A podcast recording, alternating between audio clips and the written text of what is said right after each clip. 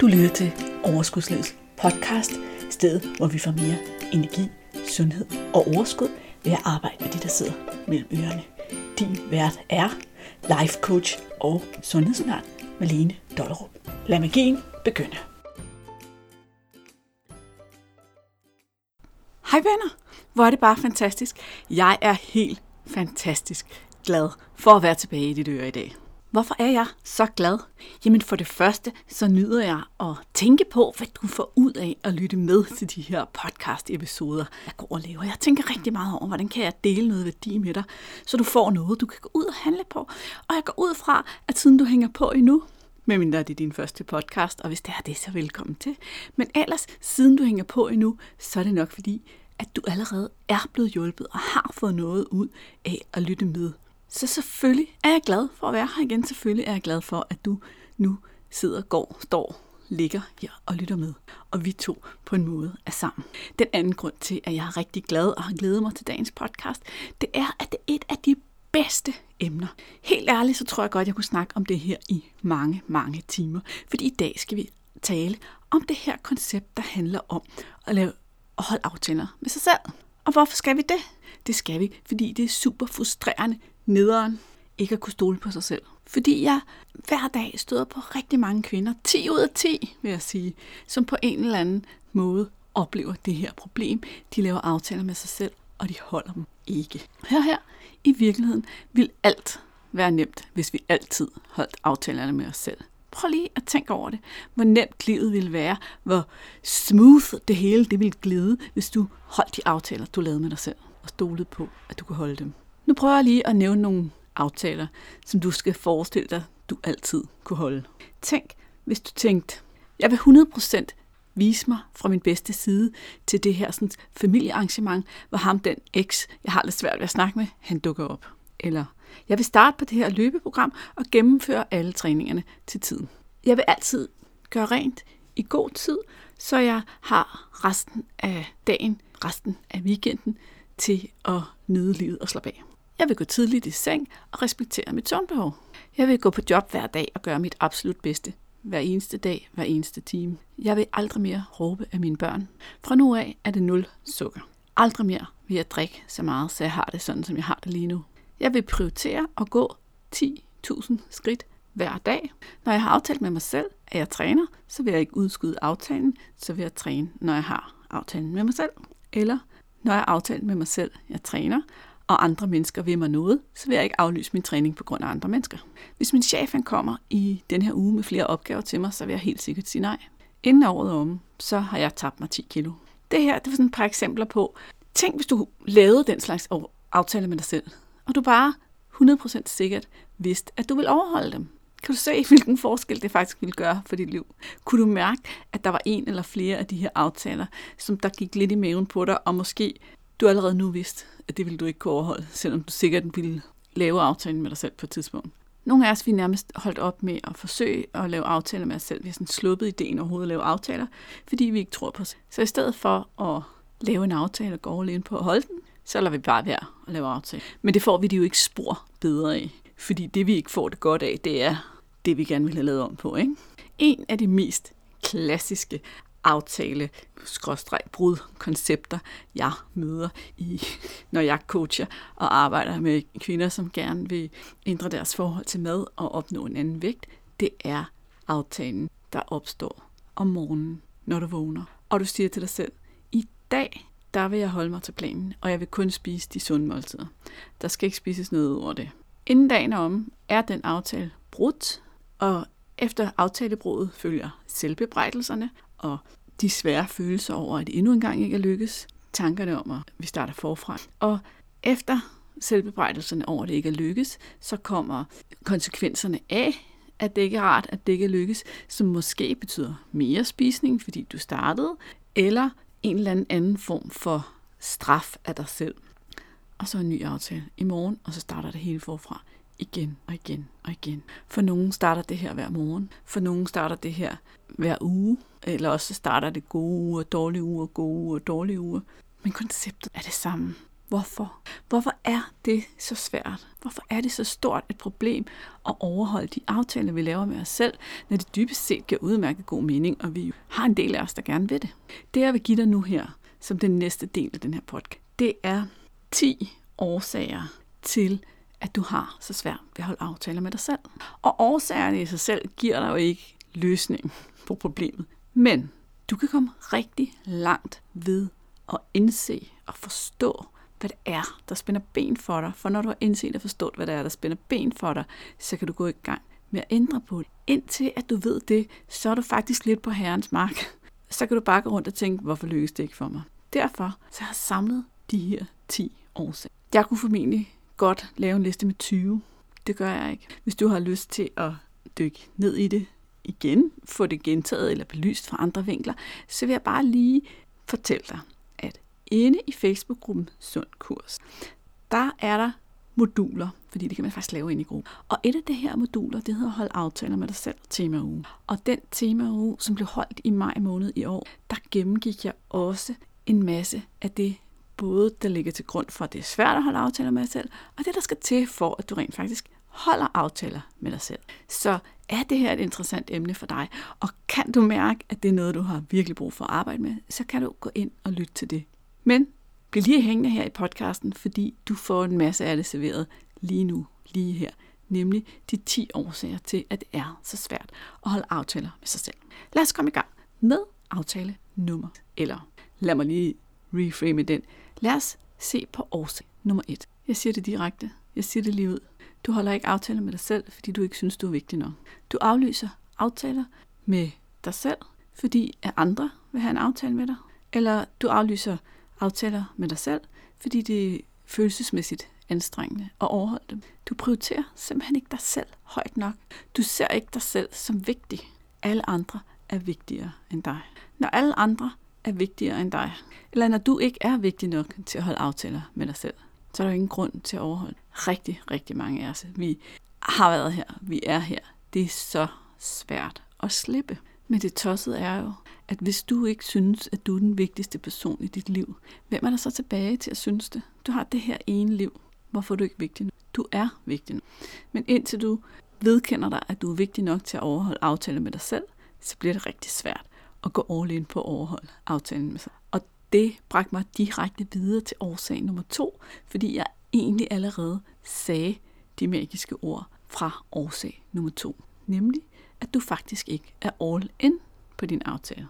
Alle de aftaler med dig selv, du allerede har brudt, betyder dybest set, at du ikke selv tror på, at det kan lade sig gøre at overholde den her aftale. Og hvad er det, der sker, når du ikke selv tror på, at du kan overholde en aftale med dig selv? Der sker det, at det kan du ikke, fordi vi beviser altid det, vi tror. Vores hjerne er eminent god til at bevise det, vi går rundt og tror på. Det er simpelthen dens job. At lede efter beviser hjælper os med at få det til at ske, når vi tror på noget. Det er så powerfult, men det skal bruges på den rigtige måde. Ellers så ender det galt. Så ender det med, at vi ikke holder aftalerne med os selv, fordi vi ikke tror på, at vi holder dem. Simpelthen. Den eneste årsag er, at vi ikke tror på det, så kommer det ikke til at. Og nu vi er ved hjerne, så lad os bare gå videre til årsag nummer tre. Årsag nummer tre har jeg kaldt, du lader din primitive hjerne styre. Hvis du forestiller dig, at din hjerne ligesom er delt op i forskellige hjernedele, så har vi en primitiv del og en udviklet del, sådan sagt med meget let forståelige ord. Og den primitive del er i princippet styret af tre ting. De tre ting er jo til for at sikre din overlevelse. Det er søg nydelse, undgå smerte, spar på energien. Søg nydelse, undgå smerte, spar på energien. Det giver alt sammen mening i et overlevelsesperspektiv til et menneske, der engang levede under nogle meget svære vilkår, end du gør i dit moderne liv. Men den programmering betyder også, at når du ikke har sparkt din bevidste del af hjernen nok i spil til at styre gamet, så det er den primitive del af hjernen, der styrer gamet, og søg nydelse, undgå smerte, spar energi. Spar energi, det betyder vaner, det betyder gør, som du plejer. De tre ting, hvad tror du, de fører til? De fører til, at det bliver rigtig svært at holde den aftale, du har lavet med dig selv, medmindre den aftale med dig selv går ud på at gøre, som du plejer. Og så er der jo ikke meget ved at lave en aftale med sig selv, vel? Så det sker altså, når du ikke får tænkt fremad. Når du ikke tænker mere konkret omkring, hvad er det, hvad er det, der skal til, for at jeg løser den her opgave? Hvornår er det, den skal løses? Hvad er det, der vil forhindre mig i det? Alt det her, det glemmer vi tit at ligesom sætte i spil, og derfor så lader vi den primitive del af hjernen styre. Og når den primitive del af hjernen styrer, overholder du ikke den aftale, du har lavet med dig selv. Årsag nummer 4 er måske en af dem, som er aller sværest bare at gøre noget ved fra den ene dag til den anden. Fordi det handler i bund og grund om, at du er ubevidst om, hvor meget dine følelser styrer din handling. Og at, at du ikke har set, at de handlinger, du har foretaget dig indtil nu, og som du har forsøgt at aftale med dig selv, du ikke skal gøre mere, er styret af følelser. Og derfor så ved du ikke, hvordan du vender det om. Du ved ikke, hvad du skal gøre med de her følelser, når de her følelser giver dig lyst til at handle på en bestemt måde, og du har aftalt at handle andet. Og indtil at du har lært at håndtere dine følelser, være med dine følelser, acceptere, at de er der, og arbejde med dem, som det de er, følelser, så vil det være noget nær umuligt at gøre det anderledes, mindre du virkelig kæmper og virkelig sætter viljestyrke ind. Og det er også det, der sker, når mange kvinder de går på slankekur rent faktisk lykkes med det et stykke tid, det er, at de går all in på viljestyrken og på at ignorere alle de her følelser, der normalt styrer en masse af de her handlinger, de gør, indtil at de ikke orker det mere. Fordi at ignorere og undertrykke sine følelser og køre igennem på viljestyrke er hårdt og anstrengende og ikke sjovt på den lange bane. Så der er altså en del af det her med at holde aftaler med sig selv, der bliver vanskeliggjort af, at vores følelser er så bestemmende for vores handlinger, og at vi har en bestemt måde at reagere på de følelser, som vi ikke har delet med. En anden man kan sige ting, som også er følelsesmæssigt, som jeg har puttet ind under den samme årsag. Det er det her med, at du i virkeligheden undervurderer, at det, du har aftalt med dig selv, er noget, du ikke har lyst til. Og hvad er det egentlig, der skal til, når du når til det her tidspunkt, hvor du skal udføre aftalen, og stadigvæk ikke har lyst. For den primitive del af hjernen, som vi lige snakkede om i årsagen før, den vil jo undgå smerte, søge nydelse og gøre, som den plejer. Så har du ikke lyst, jamen, hvordan undgår du smerten? Det gør du ved at lade være. Okay? Så det her med at lave en aftale med sig selv om noget, som du ikke har lyst til, det kræver også lidt mere opmærksomhed. Det er super nemt at sidde om mandagen og tænke på lørdag, der står jeg op klokken 9 og får klaret rengøringen. Men hvis du hader at gøre rent, så har du lige glemt at tage den faktor med ind i spillet, at du egentlig ikke har lyst. Når vi kommer til Tante Odas fødselsdag torsdag aften, og hun har sat øh, 10 kager, så siger jeg bare nej tak til det hele. Men når du sidder der, så har du ikke lyst til at sige nej. Af alle mulige årsager, som vi også skal dykke lidt ned i senere. Men jeg synes faktisk, at det her føres rigtig fint videre til årsag nummer 5, nemlig at du i bund og grund undervurderer, hvor meget der skal til for at overholde aftaler med dig selv rigtig ofte så gør vi det, at vi laver en form for aftale ind i vores hoved, og så går vi videre.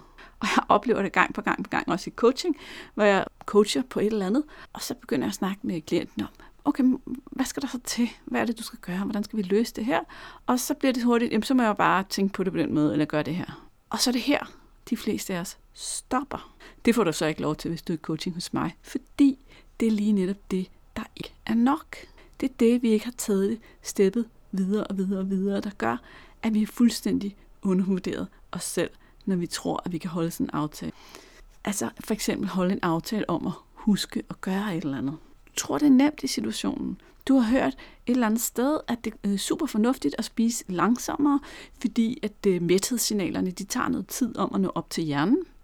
Så hvis du får spist langsommere, så bliver det også nemmere for dig at spise i takt med din egen appetit og ikke overspise. Super god idé, tænker du. Næste gang jeg sætter mig ned og spiser, så spiser jeg langsommere. Og hvad sker der? Når du sætter dig til middagsbordet, så har du med 99% chance. glemt det. Du har undervurderet, hvad der, hvor meget der egentlig skulle til, for at du var i stand til at huske den aftale med dig selv i det sekund, du satte dig ned ved middagsbordet og gennem hele det måltid, du skal spise. Og det lyder banalt, men det er jo i virkeligheden det, der er sket. Du har undervurderet, hvad der skal til. En anden, et andet eksempel på at undervurdere, hvad der skal til for at overholde aftalen med sig selv, det er, når de aftaler, vi laver med os selv, dybest set er et vanebrud. Altså, den aftale, jeg har lavet med mig selv, forudsætter, at jeg bryder en sejlivet vane. Og det sjove er, at jeg kan godt lide at sammenligne med, med det her med rygning, fordi at når alle mennesker, alle mennesker er sådan klar over, at når vi skal holde op med at ryge, så er der nogle ting, der skal til. Der er nogle forudsætninger, der er noget afhængighed, der er noget trang, der er nogle ting, vi skal dele med. Men det er ligesom om, vi tror, at når vi skal bryde andre vaner, så behøver det ikke være så svært. Så når du har gået hjem fra arbejde og tømt skabet med kiks og søde sager, dag efter dag efter dag efter dag efter dag, og aftaler med dig selv, at det skal du ikke gøre i morgen, så skal du bryde en vane, fordi det er blevet en vane. Og din hjerne, hvad var nu fortalt i årsag nummer 3, det var, at den vil gerne spare energi. Og hvordan gør den det? Det gør den ved at gøre, som den plejer, altså bibeholde vanen. Din hjerne vil gerne opnå nydelse, undgå smerte. Jamen det er da ikke særlig rart at lade være at spise de søde sager, når det er den måde, vi plejer at håndtere tingene på, når vi kommer hjem. Så det er ikke bare at bryde en vane, sådan ved at lave en aftale med sig selv. Det er total undervurdering af, hvad der skal til for at bryde en vane. Og i øvrigt også etablere en vane. Fra på mandag begynder jeg at løbe. Eller hvis vi tager et af de andre eksempler, som jeg gav som eksempler her i starten af podcasten. Det forudsætter selvfølgelig, at du har en uheldig vane med måske at få råbt lidt meget af dine børn, og du siger, nu vil jeg ikke råbe af mine børn mere. Det er altså den måde, du plejer at håndtere det på. Det er den måde, du plejer at gøre det. Og uanset hvor fantastisk en god idé det er op i dit hoved, så er det en undervurdering at tro, at det er nok at tænke sådan. Årsag nummer 6 er i virkeligheden også lidt af en konsekvens af, at du allerede har oplevet så mange gange igennem dit liv, at du ikke er særlig god til at overholde aftaler med dig selv. Nemlig, at alle aftaler med dig selv er løse. Du overholder ikke aftalerne, fordi de er løse, og løse aftaler er ikke vigtige at huske, eller ikke vigtige at holde fast i. Det kan foregå på alle mulige måder, løse aftaler. Det kan være sådan noget, hvis jeg har tid og overskud, når jeg kommer hjem, så får jeg gået en tur. Eller øhm, i den her uge, der skal jeg spise salat tre gange. Nej, endnu bedre. I den her uge skal jeg spise mere salat. Totalt løst, totalt ukonkret, totalt noget, som kan udskydes og gøres på et andet tidspunkt. En løs aftale er også sådan noget, man altid lige kan tilsidesætte, fordi nogle andre vil en noget. Løse aftaler kan også være i morgen, på mandag, en af dagene, uden tid, uden sted, uden længde, uden konkrete steps. Årsag nummer syv til, at du bryder aftaler med dig selv den ene gang efter den anden, er i virkeligheden også, at du undervurderer konsekvensen af at bryde en aftale med dig selv. Du har virkelig ikke gjort dig klar hvad det betyder, at du gang på gang på gang bryder aftaler med dig selv. Du har en selvfortælling, en historie om, det er ikke så vigtigt, det er bare mig, og jeg kan altid gøre det en anden gang, og pyt nu værd med det. Du undervurderer konsekvensen af, at du ikke overholder aftalen. Derfor anser du den for mindre vigtig, end den i virkeligheden. Men konsekvensen af, at du ikke overholder aftaler med dig selv, er jo, at det er det selvbillede, du har. At det er det, du tror på. At du ser dig selv som sådan en, der ikke kan holde aftaler med dig selv. Og hver eneste gang, du bryder en aftale med dig selv, så bliver det sværere og sværere og sværere at holde aftalen med dig selv, fordi du har sådan et selvbillede af, at jeg kan ikke finde ud af at holde aftaler med mig selv. Så konsekvensen på det øverste niveau er, at det bliver mega svært at holde aftaler med sig selv, hvis du aldrig rigtig overholder dem. Sværere og sværere og sværere og sværere. Super dårlig spiral.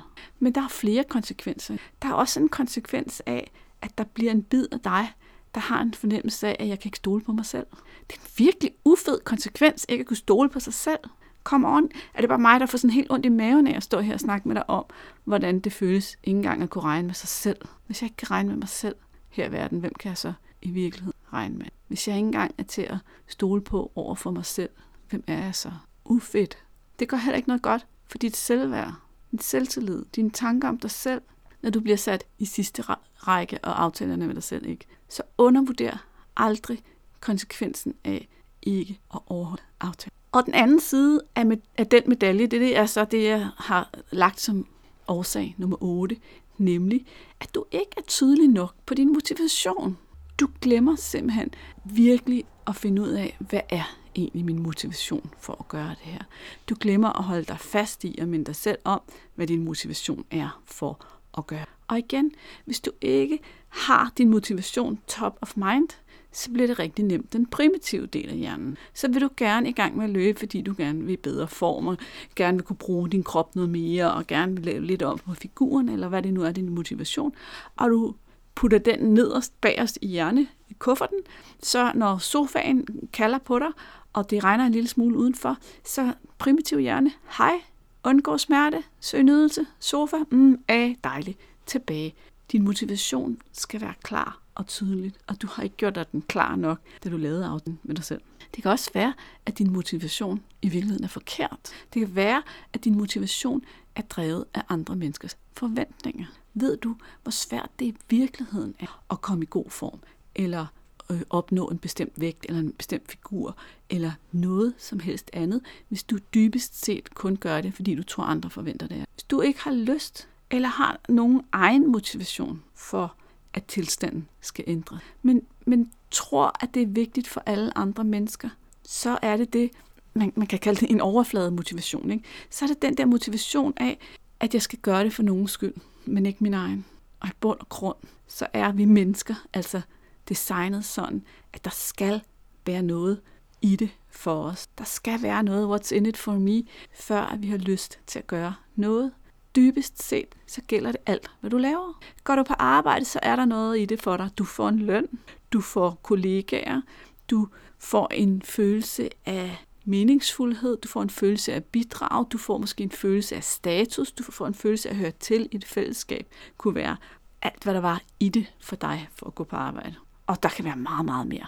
Men du går aldrig kun på arbejde for andre menneskers skyld. Selv hvis du tager et ekstra job for at tjene penge, fordi du har et barn, som lider, og du skal betale for et eller andet, så dit barn ikke lider, så ønsker du jo at føle dig bedre tilpas omkring dig selv ved at kunne hjælpe det her barn. Der er altid noget i det for dig, for at din motivation skal kunne drive dig. Ellers så kommer du ikke ret langt. Årsag nummer 9 er sådan lidt mere kompliceret, fordi nu skal vi tale om, at du måske har en underliggende frygt for at blive forbundet med en egenskab, som du ikke vil forbindes med. Og den frygt for at blive forbundet med den egenskab er større end smerten ved at bryde aftalen med dig selv. Og okay, jeg tror måske, hvis jeg hørte det her podcast, så ville jeg tænke, what? Wood, kan du lige sige det igen, for jeg er ikke helt sikker på, at jeg lige fik det. At du måske har en underliggende frygt for at blive forbundet med en egenskab, som du ikke vil forbindes med. Og den frygt for at blive forbundet med den egenskab er større end smerten ved at bryde aftalen med dig selv. Så nu vil jeg give dig et eksempel. Lad os sige, det er så nemt med det her emotion. Især hvis du har noget familie. Så lad os sige, at du har nu besluttet, at du skal løbe efter arbejde klokken 4. Eller du skal meditere, fordi du er mega stresset. Det kan også være det. det. Og det er bare også det tidspunkt, hvor familien kommer hjem, og børnene måske gerne vil have din opmærksomhed. Manden vil også gerne snakke med dig, og der er en masse andre mennesker, der også gerne vil have noget af dig.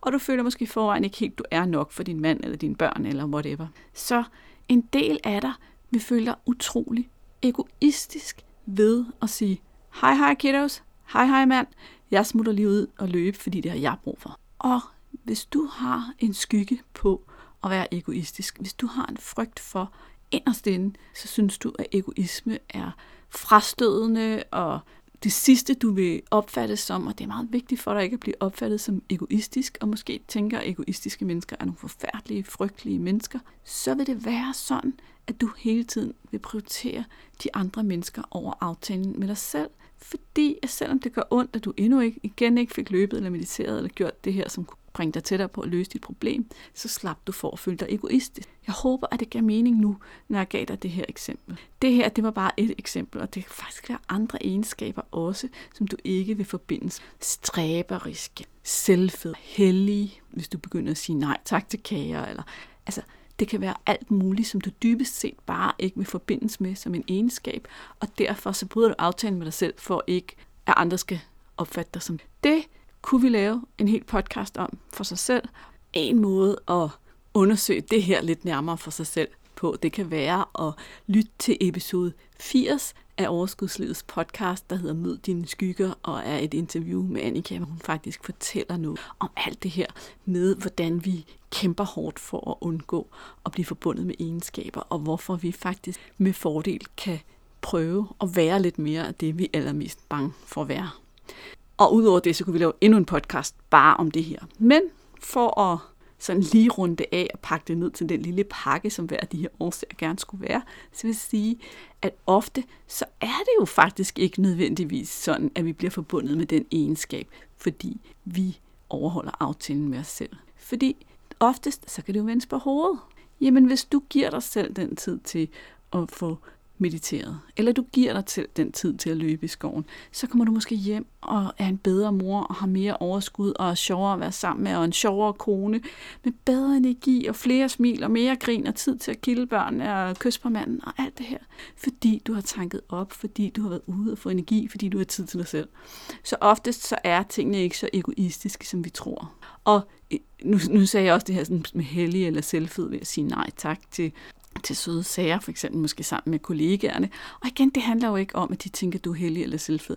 Det handler om, at de måske vil få dårlig samvittighed over deres egne handlinger, og det er du ude af kontrol med.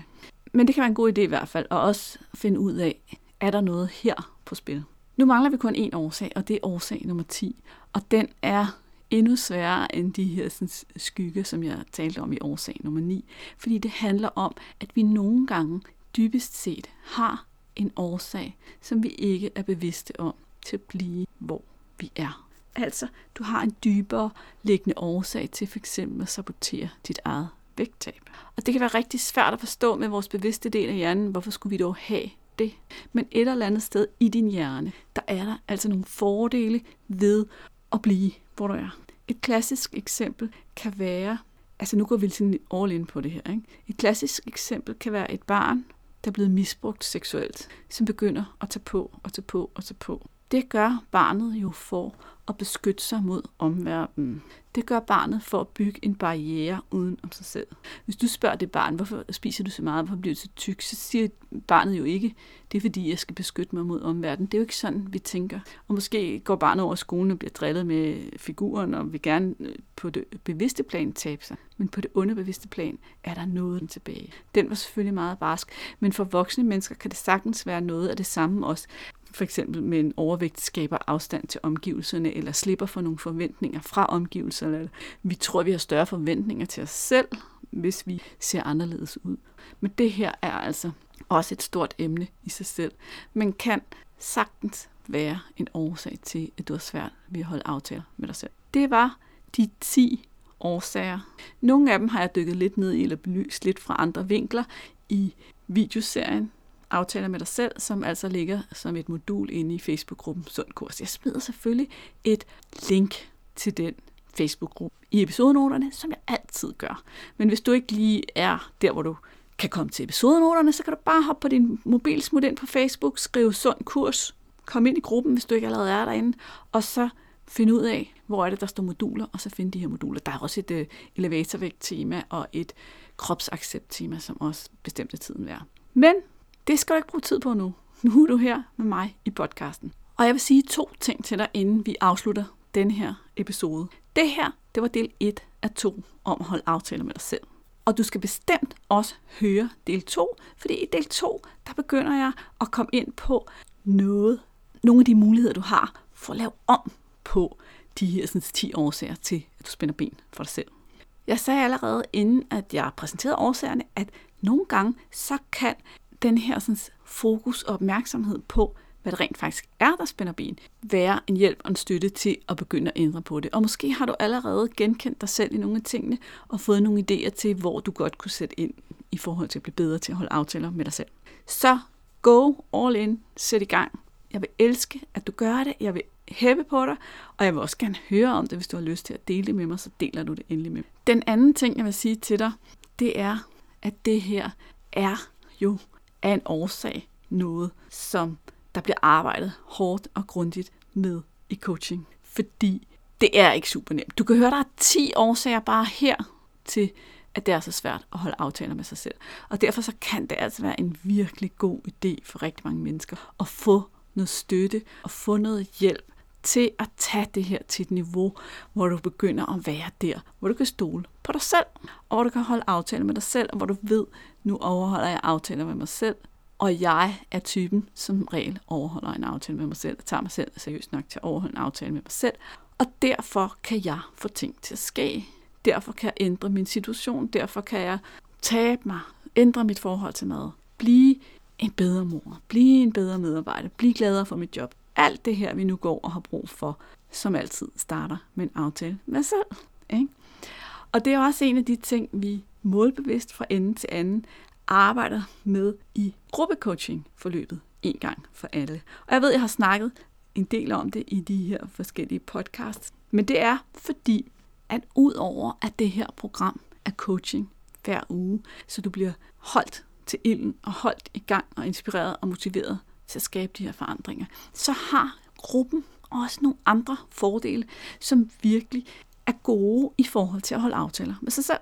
For det første, så sker der noget magisk inde i vores hjerne, når vi har forpligtet os over for andre mennesker. Årsag nummer et handlede jo om, at du ikke synes, du var vigtig nok. Kan du huske det? Og det er meget normalt. Det ligger i vores kultur, i vores opdragelse, at vi skal prioritere andre mennesker før os selv. Men det ligger også dybt, dybt i vores gener og DNA og være en del af fællesskabet og stå til regnskab for fællesskabet og læne os op af fællesskabet, fordi det jo også sikrede vores overlevelse engang i urtiden.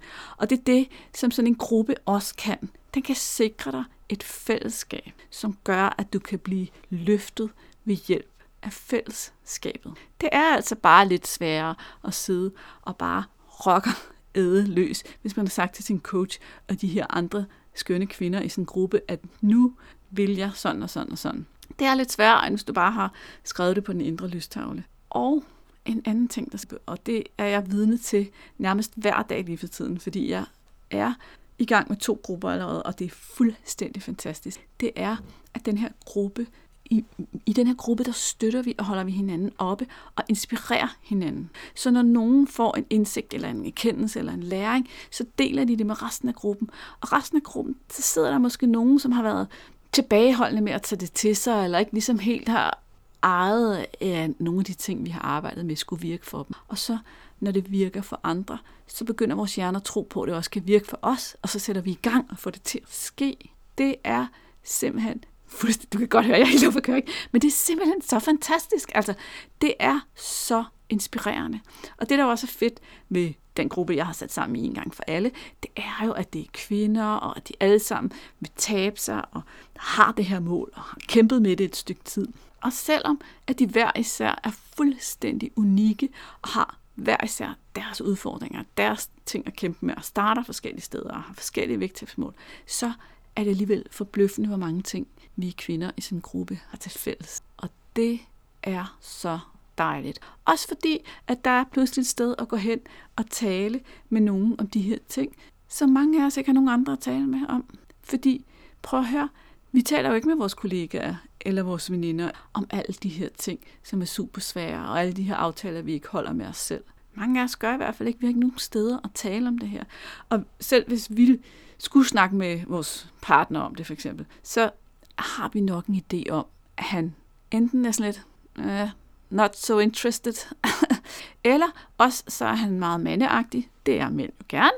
Så ind i mænds hjerne, der sker der til det, at min kvinde har et problem, det er min opgave at løse det, så de fyrer bare løsningsforslag efter det. Hvorfor gør du ikke sådan? Hvorfor siger du ikke bare nej? Hvorfor gør du ikke det? Hvorfor gør du ikke det?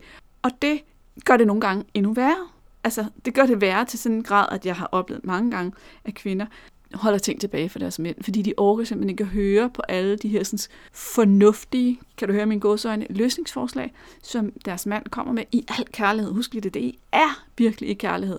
Han forstår jo ikke, hvorfor du ikke bare gør det, han foreslår, og han vil bare så gerne hjælpe dig. Men han forstår ikke, at der er et hul mellem dit problem og hans løsningsforslag.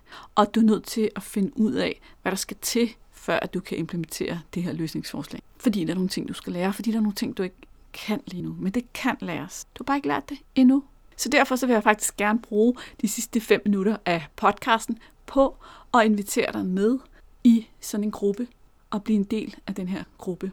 Hvis du lytter med i real life, nu kommer podcasten ud time, så er du her i starten af september, og så er du heldig, fordi der starter et nyt hold 15. september.